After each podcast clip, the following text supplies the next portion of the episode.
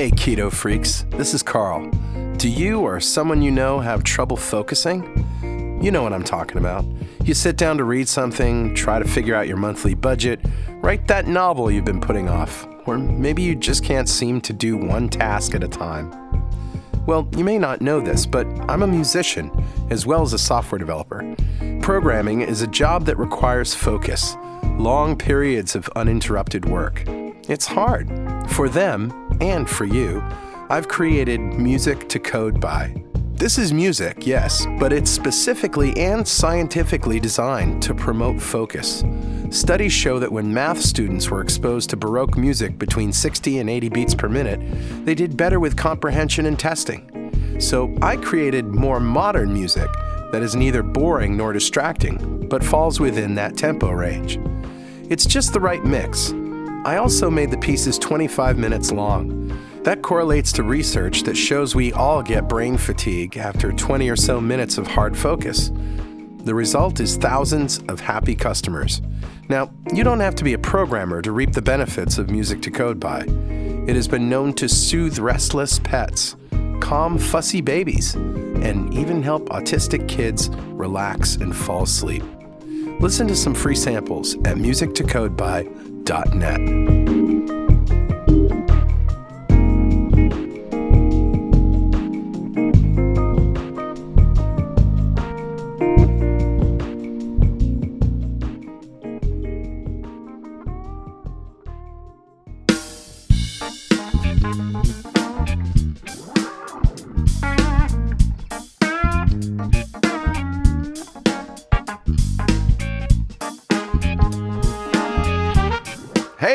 welcome back to Two Keto Dudes. I'm Carl Franklin in Connecticut in the United States, and I've recently started a ketogenic diet to take control of my metabolism.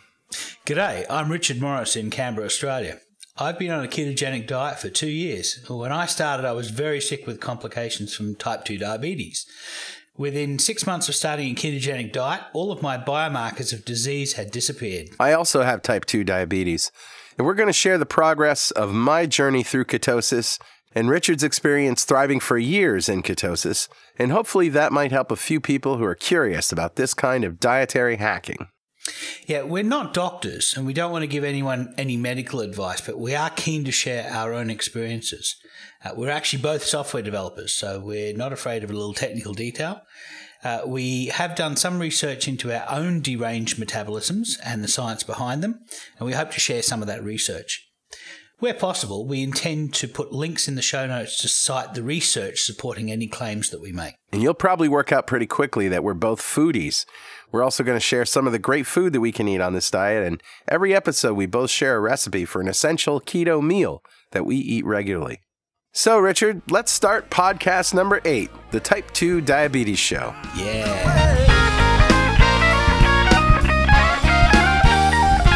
So, Richard, do we have any corrections or apologies from last week? Uh, nope. No? Wow. No, not a single, not a single correction, nothing to apologize for. Well, maybe we'll screw something up today and somebody will point it out to us. Yeah, you never know your luck. Right. Uh, how would you do this week? Um, I've had the in-laws visiting over the Easter break, um, and my father-in-law is a chef, so we've done a bit of fine dining. Nice. Yes. On on Monday we went out to Julie's Club. Uh, it's the National Press Club. Um, and uh, they they aspire to a Michelin star this year, so uh, it was totally non keto, and I don't care. Yeah. I ate about three hundred grams of food and put on about three kilos of weight. So, uh, but you know, this is the thing; it's just water weight. It's you know, you wouldn't worry if you drank three liters of water. You wouldn't worry about what your weight had done. And I went for a bike ride afterwards, and uh, uh, about 90 minutes of exercise, and I had lost all that three kilos. So that was all good. It's pretty cool, isn't it? When you can do that. It's nice to know about what's happening. It, it, it's it's frustrating if you don't know what's happening, but uh, it's nice to have an understanding of it. Uh, and on Thursday, we ate at a Korean barbecue place, and that was entirely keto, all barbecue meat. Awesome. So, how are you going, Carl? You sound like you got a bit of a cold. I do have a bit of a cold. You noticed. Yes, I did. I went to a conference out in San Francisco this week. I was out there all week from Monday to Saturday.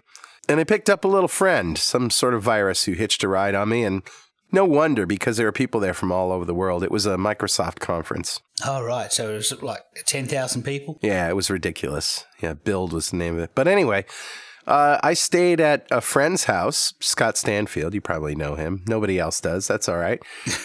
He's uh, got this really old Victorian house in Berkeley, California. It's the second oldest house, and he's very proud of it. And of course, he wants everybody to come over and stay. And the first night, we made carnitas, Mm, nice. and that's going to be my recipe Oh, awesome. because I learned how to do it. It's basically pork cooked in lard. Mmm, yum, yum, yum. Doesn't that sound good? well, my recipe today is actually going to be how to uh, how to eat fast food. Uh, so how to eat fast food and be totally keto. Very, very helpful. Well, um, just to reprise, let's talk about what the ketogenic diet is. You basically restrict your carbs to incidental carbs. In other words, no bread, no sugar, no uh, uh, grains of any kind, no rice, no potatoes, um, Nope, not even not even sweet potatoes or starchy vegetables. The only uh, ve- no fruits. The only vegetables we eat are green leafy vegetables, and you know gre- anything green, pretty much celery, Yeah. broccoli, Brussels sprouts, cabbage, lettuce, that kind of stuff. Spinach. Any vegetable that doesn't store its energy underground, like a potato or a you know a, a vegetable like a carrot or something like that. We do have a few fruit. For example, I'll, I'll have a few blueberries, but in a meal, I might have three or four blueberries as a, like a garnish over the top of a salad. So it's not a lot. Not a lot, yeah. So incidental carbs, and most of the calories that we get come from fat, whether they're fat that we eat or fat that is stored. That's right. and yeah. just enough protein to keep our muscles healthy. And that, as we had said before, is uh, you have to calculate that. But for a guy like me, you know, 328 pounds, something like that, uh, about 100 grams of uh, protein. But that's just an estimate. And it's worked well for me.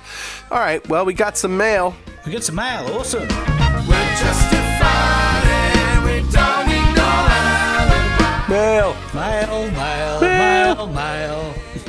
nice. So what do we got, Carl? This is actually a comment that was left on 2ketodudes.com. Oh, that counts. Yeah, it's from Scott Fry.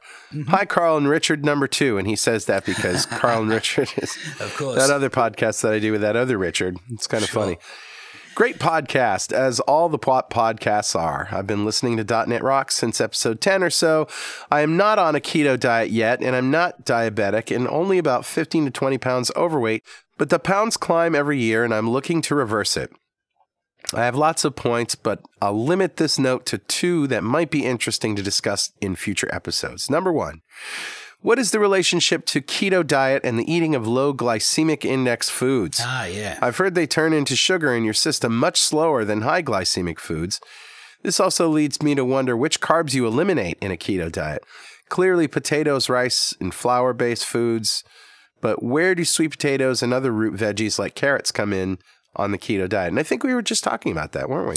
Yeah, that's right. Uh, pretty much any vegetable that stores its energy below ground is storing it in the form of starch. We, we don't have any starches or sugars in bulk. And even though sweet potatoes are low glycemic, they still raise insulin levels, which they may do it slower. Yeah. One of the problems with uh, being a type 2 diabetic is we produce 10 times the insulin of a normal person for the same uh, the same glucose challenge. So uh, we really have a problem with uh, food that releases glucose slowly over time because we release a lot of insulin.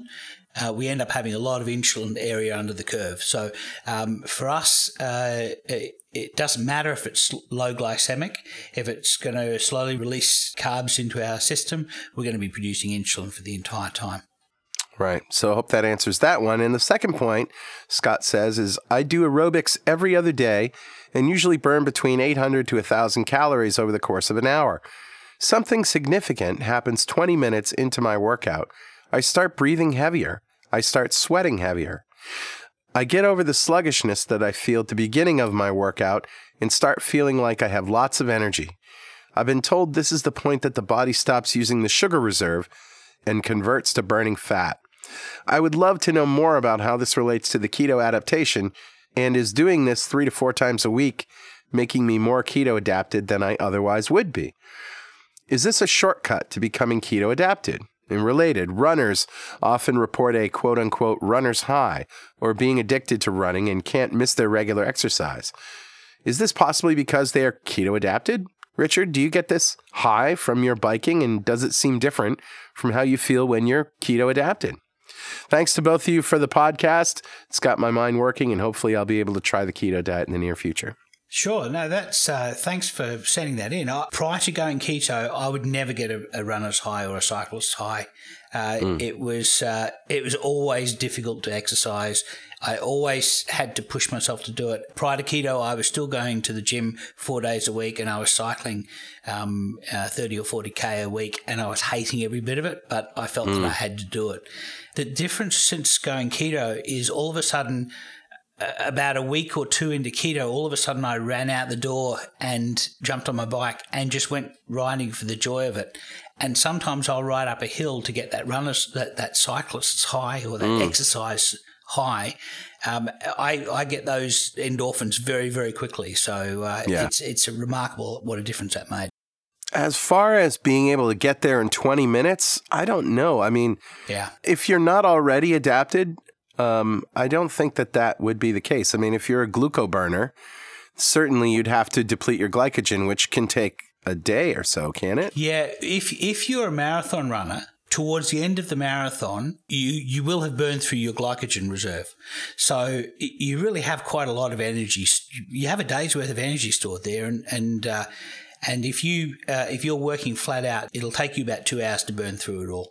So I don't believe that what you're you're experiencing here is switch a switching from glucose to fat burning. I think what you're experiencing here is your body adapting to the fact that you are now exercising and becoming more efficient in that moment because it knows this is what you're doing. And it may be that your insulin is already low to begin with, and that, uh, you know, just because you have weight doesn't mean that you have high insulin or hyperinsulinism or any of that. And uh, you may you may already be in a state where 20 minutes in you could start uh, you could start reaping the benefits, but. But I mean, as long as you're not eating carbs, I I don't know. I, we, I guess we'd have to talk a little bit more, Scott. Yeah. Yeah. Well, anyway, thank you, Scott. And uh, if you got any comments, you can leave them at 2ketodudes.com or you can send us email dudes at 2ketodudes.com. All right, so we're going to talk about diabetes, um, type 2 diabetes today. We'll cover type 1 in detail in another show, only because this is something that we personally don't have a lot of expertise in you know, the sort of ins and outs of, di- of type 1 diabetes, but we'll find people that do. We, we love to be challenged. We've both researched what affects us. So that's what we've got the most. Uh, uh, the most experience in and the most uh, uh most interest in, um, but I'm very interested in finding out about uh, what it's like to live a, as a type one diabetic. So, um, yeah, one day, someday we'll we'll find an expert to school us on type one diabetes. Right. So as for type two, um, I found it very confusing when I went look. The first thing I did is I looked for an ebook. You know, yeah, what is diabetes, and nobody had a really good metabolic description of what diabetes was or um, how to deal with it. Mostly, it was just about coming to accept your diabetes and you know it, it, was almost like a grieving book you know? It was kind of yeah, pretty much. kind of strange in a way. Like i and i can't remember the book that i read but after it i was just as confused as i was before. What how come one day you're you had don't have diabetes and the next day you do? These are questions that it didn't answer. And is it just a level of blood sugar? Or is it a level of sustained blood sugar? What is there re- what happens there? And I, I couldn't get a straight answer. So Give us the answer, Richard. Well, the the simplest answer is diabetes is the observation that a person is unable to keep their blood glucose in a safe range. And that applies to anybody who has diabetes type 1, type 2, gestational. Uh, there's a bunch of different kinds of, uh, there's a, a, a type uh, 2.5 diabetes and a 1.5 diabetes. And, oh, geez, and I didn't know that. I, I know that, and they're all, there's lots of different ways that uh, your system can go wrong uh, such that your blood glucose goes high. One of the problems is that diabetes is not really a disease. Diabetes is the observation of a symptom. And that is, you know, you, you, your blood sugar really should be between about 70 and 100 milligrams per deciliter. In Australian terms, that's about between uh, about 3.8 millimoles per litre to 5.5 millimoles per litre. Generally, the diagnosis is made that two hours after you after you've eaten, your blood sugar should go up from eating and then it should go down from insulin responding to it. And if your blood sugar is over about 140 milligrams per deciliter in the American scale or 7.7 millimoles per litre in the Australian scale, if two hours after eating your blood is above those ranges, then that's considered to be a diagnosis of diabetes. But the problem really is that lots of things can make your sugar go high. Yeah. For example, somebody who's got type 1, their, their problem is that they're not making any insulin. Right. Type 2 diabetes is really the opposite of type 1 diabetes. Type 1 they don't make any insulin. Type 2, you make too much insulin. We'll talk a little bit more about the method there, but And you make too much insulin because the insulin becomes less effective at clearing glucose. It's not actually the insulin that's having the problem. The problem is that you're unable to hear the message of insulin. And so you may be producing perfectly good insulin, uh, but you're, you've developed a resistance to that insulin. You hear about insulin resistance a lot, and that is essentially what type 2 diabetes is, is insulin resistance. Right. But where is that resistance taking place? Is it at a cellular level? Is it the mitochondrial level? Where is it? It's in your cells, um, and it's in your organs. And so different organs will have different types of, of resistance. But essentially, what happens is we release hormones in a pulsatile manner. And we do hmm. that so that we don't develop a resistance. A type 2 diabetic, generally, a type 2 diabetic genetically uh, makes three times the glucose in their liver that a normal person does. So they've got a continual little drip of glucose coming out of their liver. Most people only make glucose when their blood sugar goes low, but a type 2 diabetic is making it all the time. And you say that's a, is it always a genetic reason for that, or could a high fat, high carb diet have brought that on? There are some things that can make your insulin resistance worse. Uh, but as far as we understand, and there may be other causes, the initial problem, as far as we understand, is that type 2s make three times the glucose in their liver. Because they're making glucose all the time, they have to make insulin. And because they're making insulin all the time, body never gets a break from the insulin, so it develops a resistance to that insulin. And that's at a cellular level. That's right. It's across the whole system. Chronic glucose equals chronic insulin. And chronic insulin over time becomes insulin resistance. And it takes decades to do this. And then insulin resistance causes something called compensatory hyperinsulinemia. The insulin resistance means you have to make more insulin, and making more insulin increases the insulin resistance, which means you have to make more insulin, and it's a, it's a cycle that. It's a vicious cycle. That's right. So the way that the ketogenic diet addresses this is by reducing glucose, um, dietary glucose, essentially. And therefore, when there's less glucose, that means the pancreas doesn't have to secrete insulin because that's the whole reason the pancreas does secrete insulin is to clear the glucose, right? Yeah. What actually happens is that you're producing all the insulin, eventually your pancreas burns out and it stops producing insulin. And that means your glucose goes up, and that's when your doctor first notices that you might be having pre-diabetes. So both type 1 and type 2 arrive at the same place, which is you're not making enough insulin, but yes. by different means. Yes. Yes. So type 2 diabetes is not only insulin resistance, but it means that your pancreas isn't producing as much insulin because it's sort of falling on deaf ears. Yeah, pretty much. And the more that you work your pancreas, the more likely it will burn out and never come back. And at that point, yeah. a type two diabetic also has to in, has to inject insulin. Oh man. Yeah, I know. It's not nice. So that's why you really need to nip this in the bud quickly. So you say your doctor can notice this, um, you know, early on and say that you have pre-diabetes. What are the markers for that? Yeah, pretty much your blood sugar starts to go up, but it doesn't go up into a diabetic range. And if your doctor's on the ball and they're getting you fasting blood glucose sort of annually, he'll probably pick that up. But 10 years before that happens, remember, this is only happening because your pancreas is giving up. Mm. 10 years before that, it's possible to diagnose uh, insulin resistance using what's called an insulin assay. This was something invented by Dr. Joseph R. Kraft, and he identified four patterns, uh, four insulin resistance patterns that happen over 10 years before the pancreas starts to give up and over 10 years before anyone else can diagnose uh, that somebody is going to become diabetic. And in some cases, it could take 20 or 30 years before their pancreas gives up. It really, that's unique to the individual. But um, in his case, uh, he was able to identify that somebody, even before somebody is obese, even before somebody has started to see blood sugars go up, 10 years before that, in fact, he's able to show their insulin goes high because they've basically developing insulin resistance and compensatory hyperinsulinemia. Hmm. And then 10 years down the road, the pancreas gives up and the blood sugars start going up. And there's this myth that obesity causes type 2 diabetes. Right. Yeah. The two the two seem to be linked in many people's minds. Yeah, we can actually tell, we can use logic to tell that this is not true because thin people get type 2 diabetes and some fat people don't have type 2 diabetes. So it's not necessarily, it, they don't necessarily go hand in hand. What the Kraft patterns show is that insulin resistance comes first.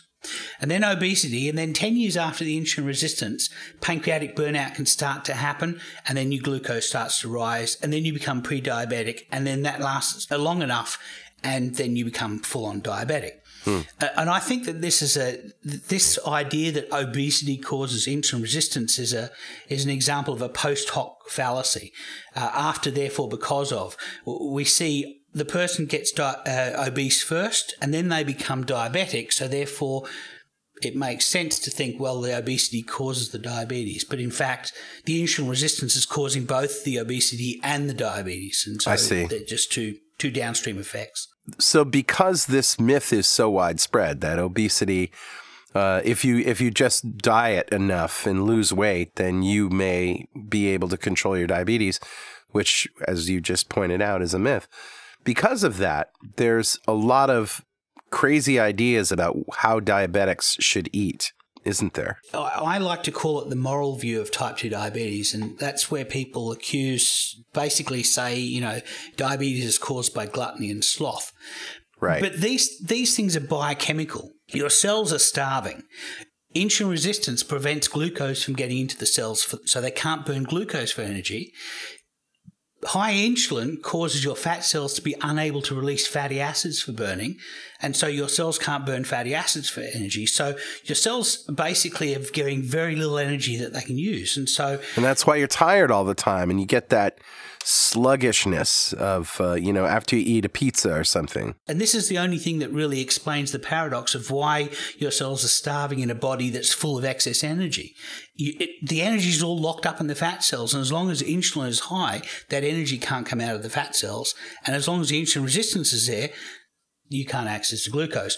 So, um, the obvious strategy from a cellular level for your cells is to get more energy, which is gluttony, and don't waste any energy getting it, which is sloth. So uh, that really explains from a cellular level, uh, really why these things That these things are biochemical in nature. So if left unchecked and untreated, what does type two diabetes end up as?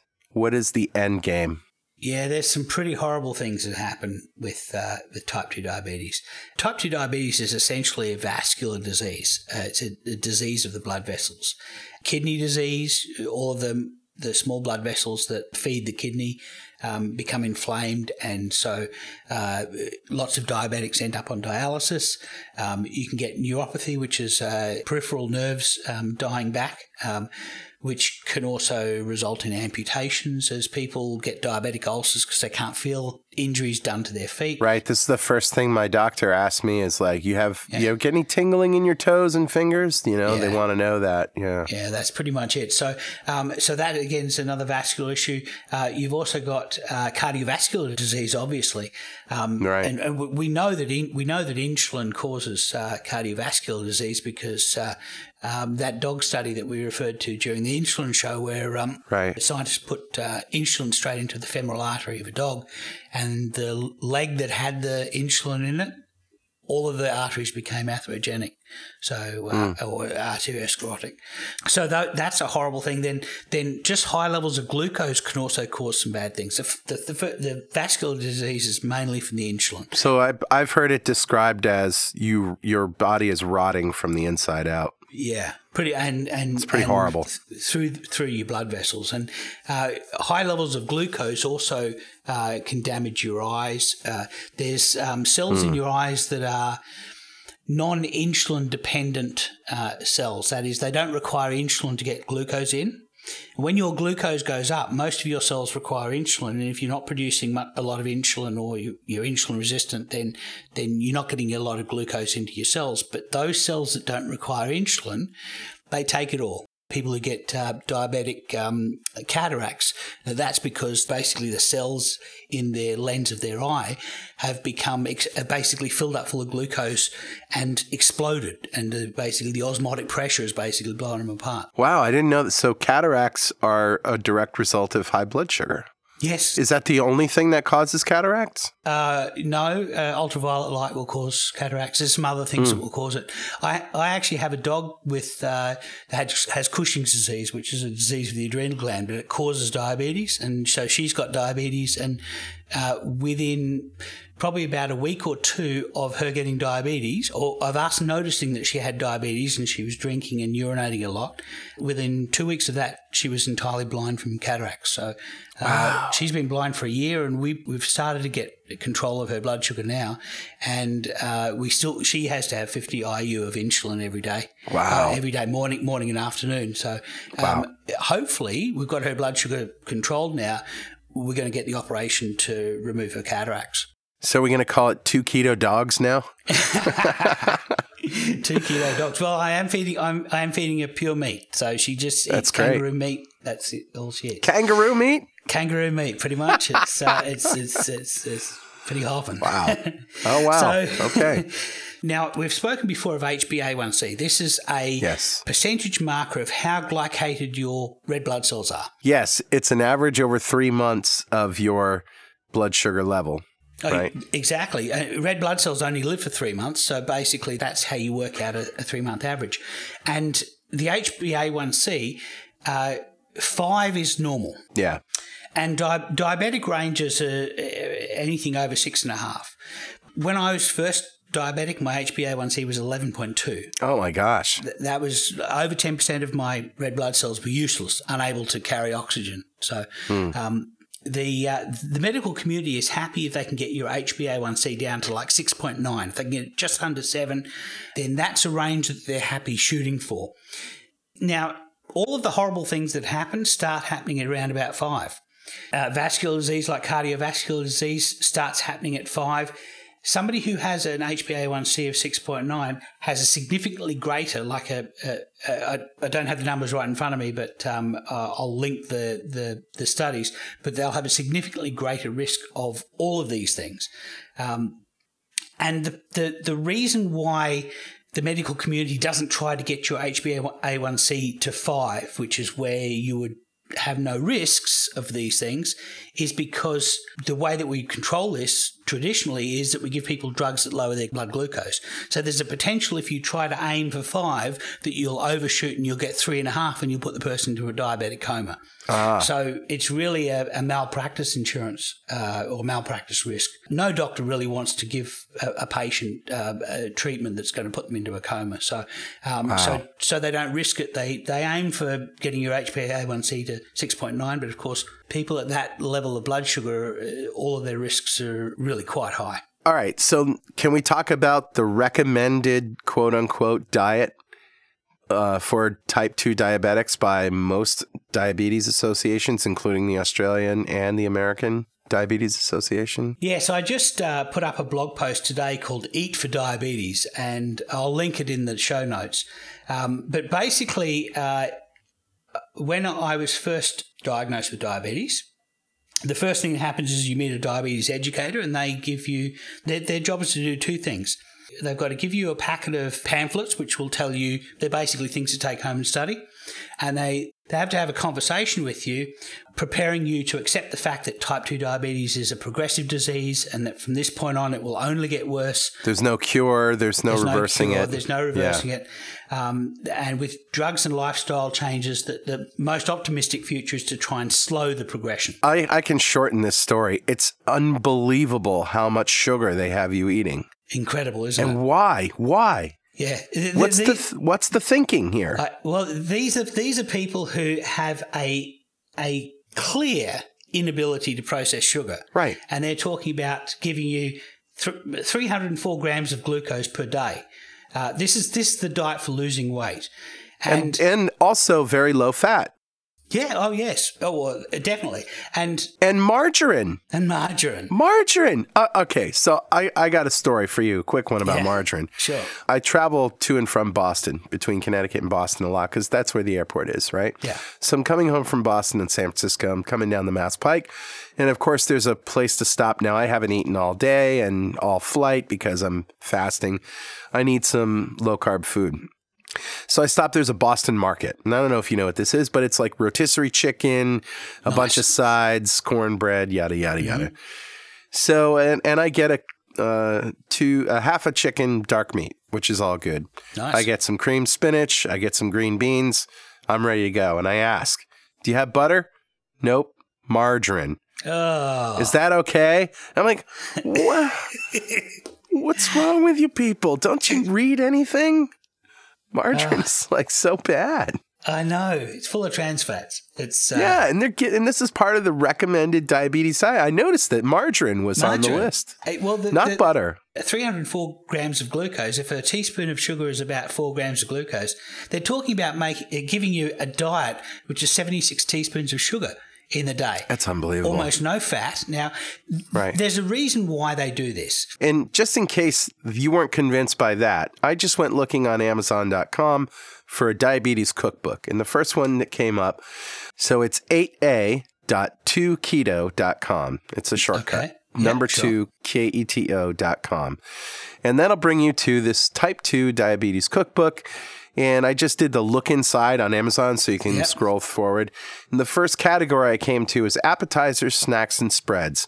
All right, the first recipe onion crisps, Norwegian style, which includes an eight ounce box of Norwegian style crackers. Now, granted, there's Parmesan cheese, onion soup mix, three quarters of a cup of low fat mayonnaise, because you know, Ooh, fat's bad for diabetes, full right? gels. Yep. Yeah, yeah. And I'm kidding. Uh, the next one, next page, seasoned oyster crackers. An 11 ounce box of oyster crackers in this recipe. Incredible. Next one, Italian pita squares. Two pitas about six inches in diameter. Two teaspoons of light margarine. Ugh. Next one, cereal party mix. Two tablespoons of margarine, half a teaspoon of salt, two teaspoons of Worcestershire, one cup of rice cereal, one cup of wheat cereal, one cup of thin pretzel sticks. Dude, it's 2016. It's unbelievable. Yeah. I tell you why they're doing this because we've already said that insulin uh, raises the risk of cardiovascular disease. It's been observed that diabetics get get heart attacks at four times the rate of non-diabetics.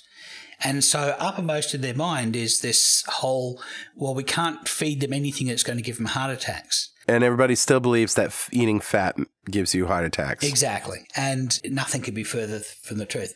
I'll let people go to my web uh, to my blog to read how horrible the uh, the recipe is. I've actually put it into my Fitness Pal to uh, calculate all of the uh, macronutrients uh, for the Right. entire recipe. But uh, I'll let people go to my blog to, to to see how horrible it is. But it's it's it's no better than that diabetic cookbook that you've got there. All right. So we all know that a low carb diet is really good for controlling insulin, but it's not just that. You have to go ketogenic. And people are still afraid of fat. I, I'm telling my mother this, and she's, I, I talked about my mother before. She's, um, you know, she's thin, but she doesn't look well. She doesn't feel well. She's very little fat. I got done explaining all the science to her, and she says, Well, I'm glad it's working for you. I'm still going to cut the fat off my steak. Okay, whatever. You can lead a horse to water, you can't make Yeah, him drink. and you know, somebody who's in their 70s just isn't going to up and change. That's right, it's yeah. just the way it is. So the low carb diet is okay, but if you do low fat at the same time, what are you doing? How can you do both at the same time? Well, you're either hypercaloric or you it's a high protein diet. And if it's high protein, we know that any extra protein that isn't synthesized goes into the uh, metabolic processing stream Right, and becomes glucose. So and becomes glucose, and your your kidneys have a hard time getting rid of the uh, the after yeah. effects of it. So it's interesting to have a look at a ketogenic diet in the context of uh, type two diabetes because um, we know that the ketogenic diet helps you lose weight. We also know that obesity is not the cause of diabetes. It's a downstream effect of diabetes. But one of the steps along the way of developing diabetes is liver fat. It creating lots and lots of liver fat, triglycerides, basically. And that's fat in your liver. Like your liver actually becomes foie gras. It's literally foie gras. Uh, you know how you make foie gras? You feed an animal corn. you know, right. excess carbohydrates turn into triglycerides and get deposited in your fat cells, but a lot of it gets deposited locally.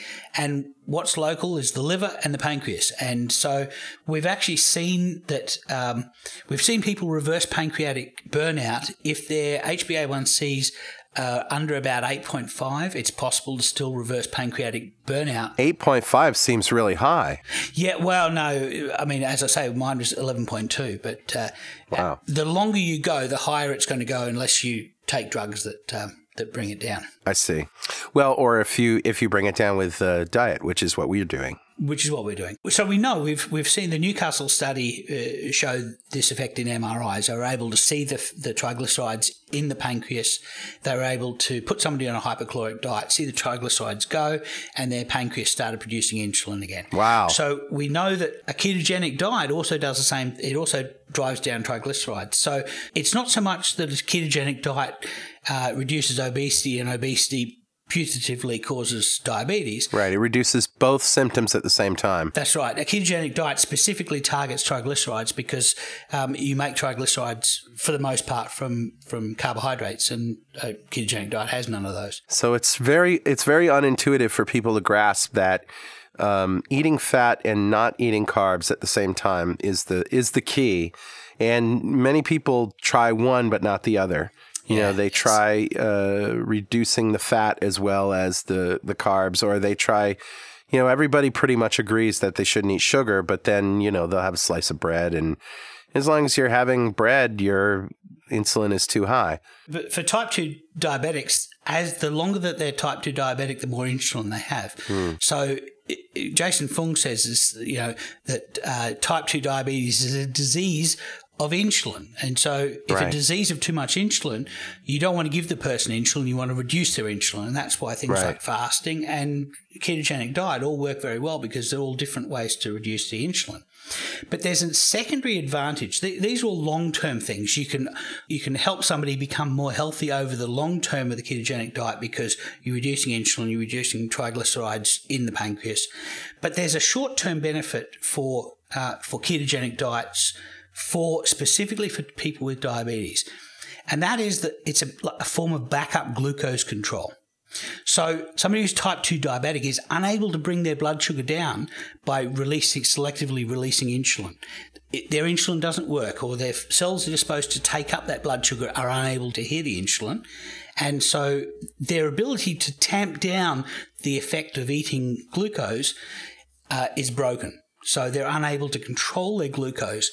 But if they don't eat any carbohydrates, then what happens is the liver makes glucose for them and it makes just the right amount. So, and what happens is the liver kicks in whenever blood glucose goes low the liver kicks in, makes a bit of glucose, blood glucose goes back up into the normal range. It slowly gets consumed because they've got a small amount of insulin uh, running through the body. And this wouldn't be the case with type 1s, and we, we could probably do that in another show. But for, sure. certainly for type 2s who, may, who are still making a little bit of insulin, then, then the ketogenic diet basically provides this backup form of glucose control. Hmm. And the important thing is, is you, you just got to not eat any. If you eat any, then all of a sudden you go, your glucose goes high, and you mm. you don't have any ability to tamp it down. You just got the ability right. to, to boost it up from underneath. Very good. And it's not just our experiences that we're talking about here. We've done it firsthand. We know we've seen it.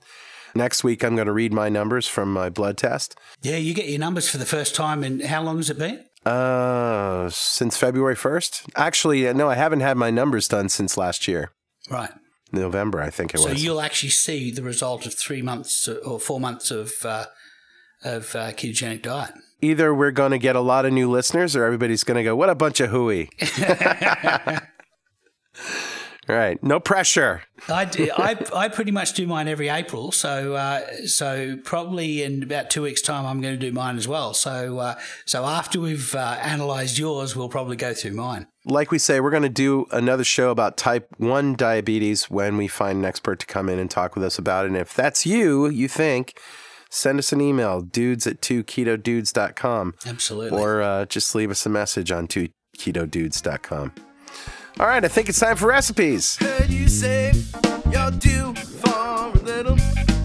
Recipes. Recipes! Recipes. Recipes. Richard, you're going first today. What do you got? Yeah. Okay. Well, I've I've got some fast food survival tips. You're on the road. All you've got is McDonald's. How can you eat keto? Okay. Yeah. In Australia, there's actually an easy answer that pr- uh, probably only applies in New York. In Australia, we've got these uh, kiosks where you've got massive, large touch screens and you can build your burger and you can say, I want lettuce instead of a bun and I want mayonnaise instead of a special sauce and I want Right. three patties and two kinds of bacon and three kinds of cheese. Sure. And yeah, make it, make it, uh, I want that stat. And, and they'll give you a $15 burger. Um, and I think they've got those now in New York, and so um, so that is that is an option. But you can make it you can make yourself a keto burger just by throwing away the bun for the most part. Sure. you've got to watch out for special sauces. Often have a lot of sugar in them and. Terrible. So um, No ketchup. Get mayo, but no ketchup. yeah, that's right. And mayonnaise, even even the worst even the worst light mayonnaise is still better than than uh, sweet sweet ketchup. Yeah. So um, I've got a couple of uh, options from some of the keto ninjas and also from another mate, Malcolm, who Malcolm says that uh, he likes to uh, often use kebab, go to a kebab store because uh, you can get a kebab plate with just meat. Um, and Yep. uh, and if the meat is a little bit lean um, and they haven't kept the fatty cuts with it, you can just grab a pat of butter and butter on meat. Butter on lean meat works well to, to If they have fatty. it, maybe they have margarine instead. Maybe- Bring your own butter, folks. Is margarine good? BYOB. Bring your own butter. Yeah, pretty much. So, um, so there's also another option which is uh, from one of the, the ninjas, and that is a thing called a McMountain. McMountain. McMountain, and it's it's you start off with a double cheeseburger or a McDouble, I think they call it in America. No, double quarter pounder. It's a double quarter pounder. Double quarter pounder with cheese. Okay, so you start off with one of those without without the bun. Yeah. And uh, uh, let's see, it uh, a McDouble is about a dollar forty nine with or without the bun. So you just toss the bun. Uh, you get uh, some uh, packets of mayonnaise, which should be free. Uh, you also can get uh, two extra slices of cheese. Yep.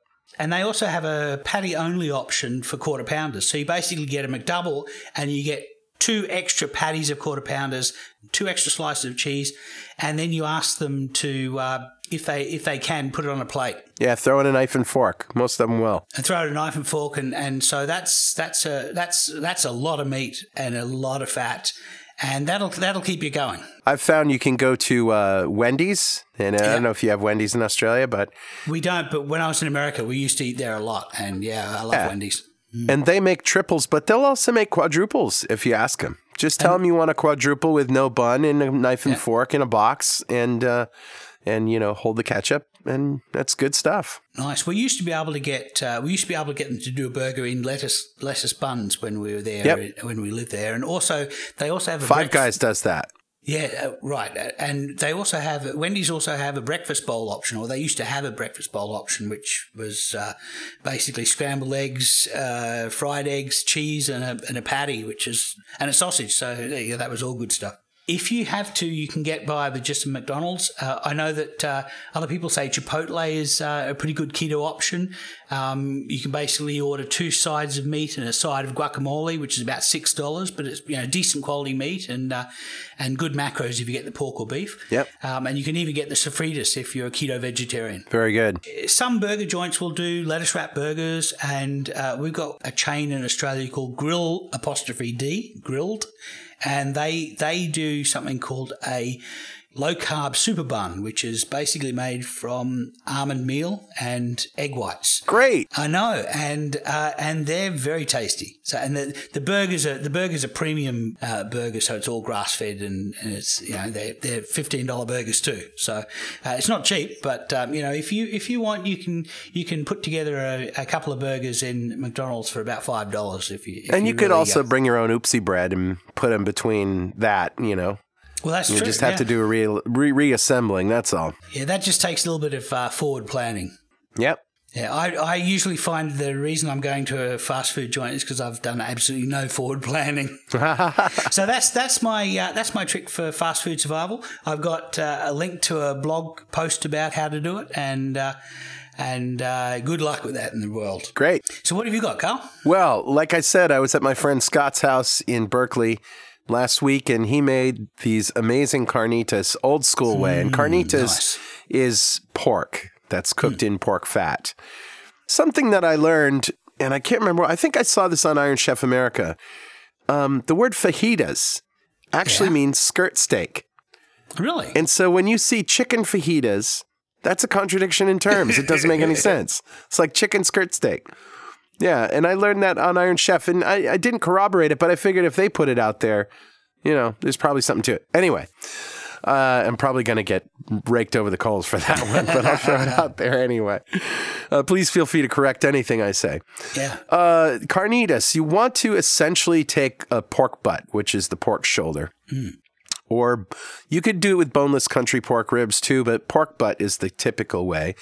And you maybe three, or four pounds. It depends on how much you want to make. That's the wonderful thing about cooking is once you learn just uh, about ratios and how much salt to add and how much this to add, you, you can just eyeball it.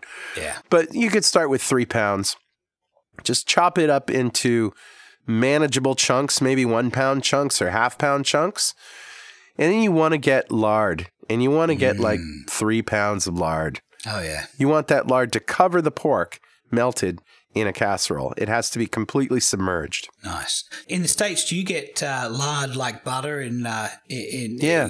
Because we we just get it, um, it, you know, wrapped in paper. It's uh, Yeah, we get this. I think Armour is the brand, and uh, comes in one pound blocks, and you can just uh, use it. You know, throw it in there, melt it. Three, maybe four pounds. It, does, it depends on how big your casserole is and how much meat you want, but just know that you have to cover it. Okay. So you want to throw salt to taste in there, maybe you know a teaspoon, half a teaspoon, whatever. I'm not really sure. Oranges, get a couple of Oranges. oranges. Yeah, oranges. This is the classic carnitas, right? Cut them in half and just poke them down in there. a peel and all. Yeah, peel and all. Um, you can also throw a couple of limes in there. Limes are go really well with salt and pork. You know that. Yeah, yeah, yeah, definitely. The original recipe calls for dulce de leche, which is like a sweetened condensed milk. Okay. Uh, you can forego that. Maybe some heavy cream, Yeah. right?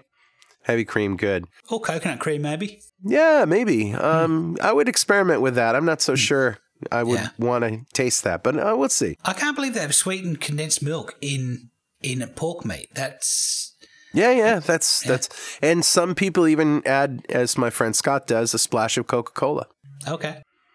But uh, you know, you can do without that too, can't you? Yeah. It's really about the lard, the salt, the lime, the orange, and you know, some cream would be good too. And you just want to cook it and cook it and cook it. You might want to throw an onion in there, you know, half an onion for Yeah. flavor as well. Sure. And and just don't boil it too much. You want it bubbling just a little bit over a flame, but not really boiling. You you want to slow cook this thing. So could you do it in a slow cooker like a, crock pot? I'm sure you like could. that? yeah, I'm sure it would be great in a crock pot. Yeah.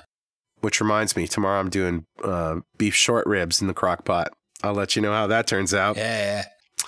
So, uh, the traditional way to eat carnitas is as a taco.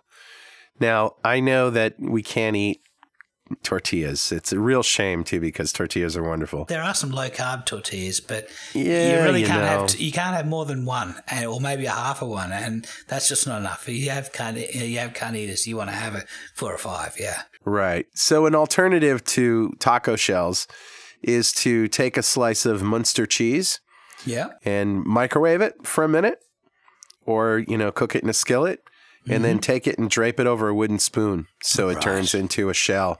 Yeah. Or, you know, do like I do, just eat the meat. Well, you can also can make it like a lettuce wrap. You, you know, you can have a, a, a taco shell that's made totally out of lettuce. You just going to give you Yeah. some crunch. Crunch would be nice Give you texture. some crunch. maybe. That's great.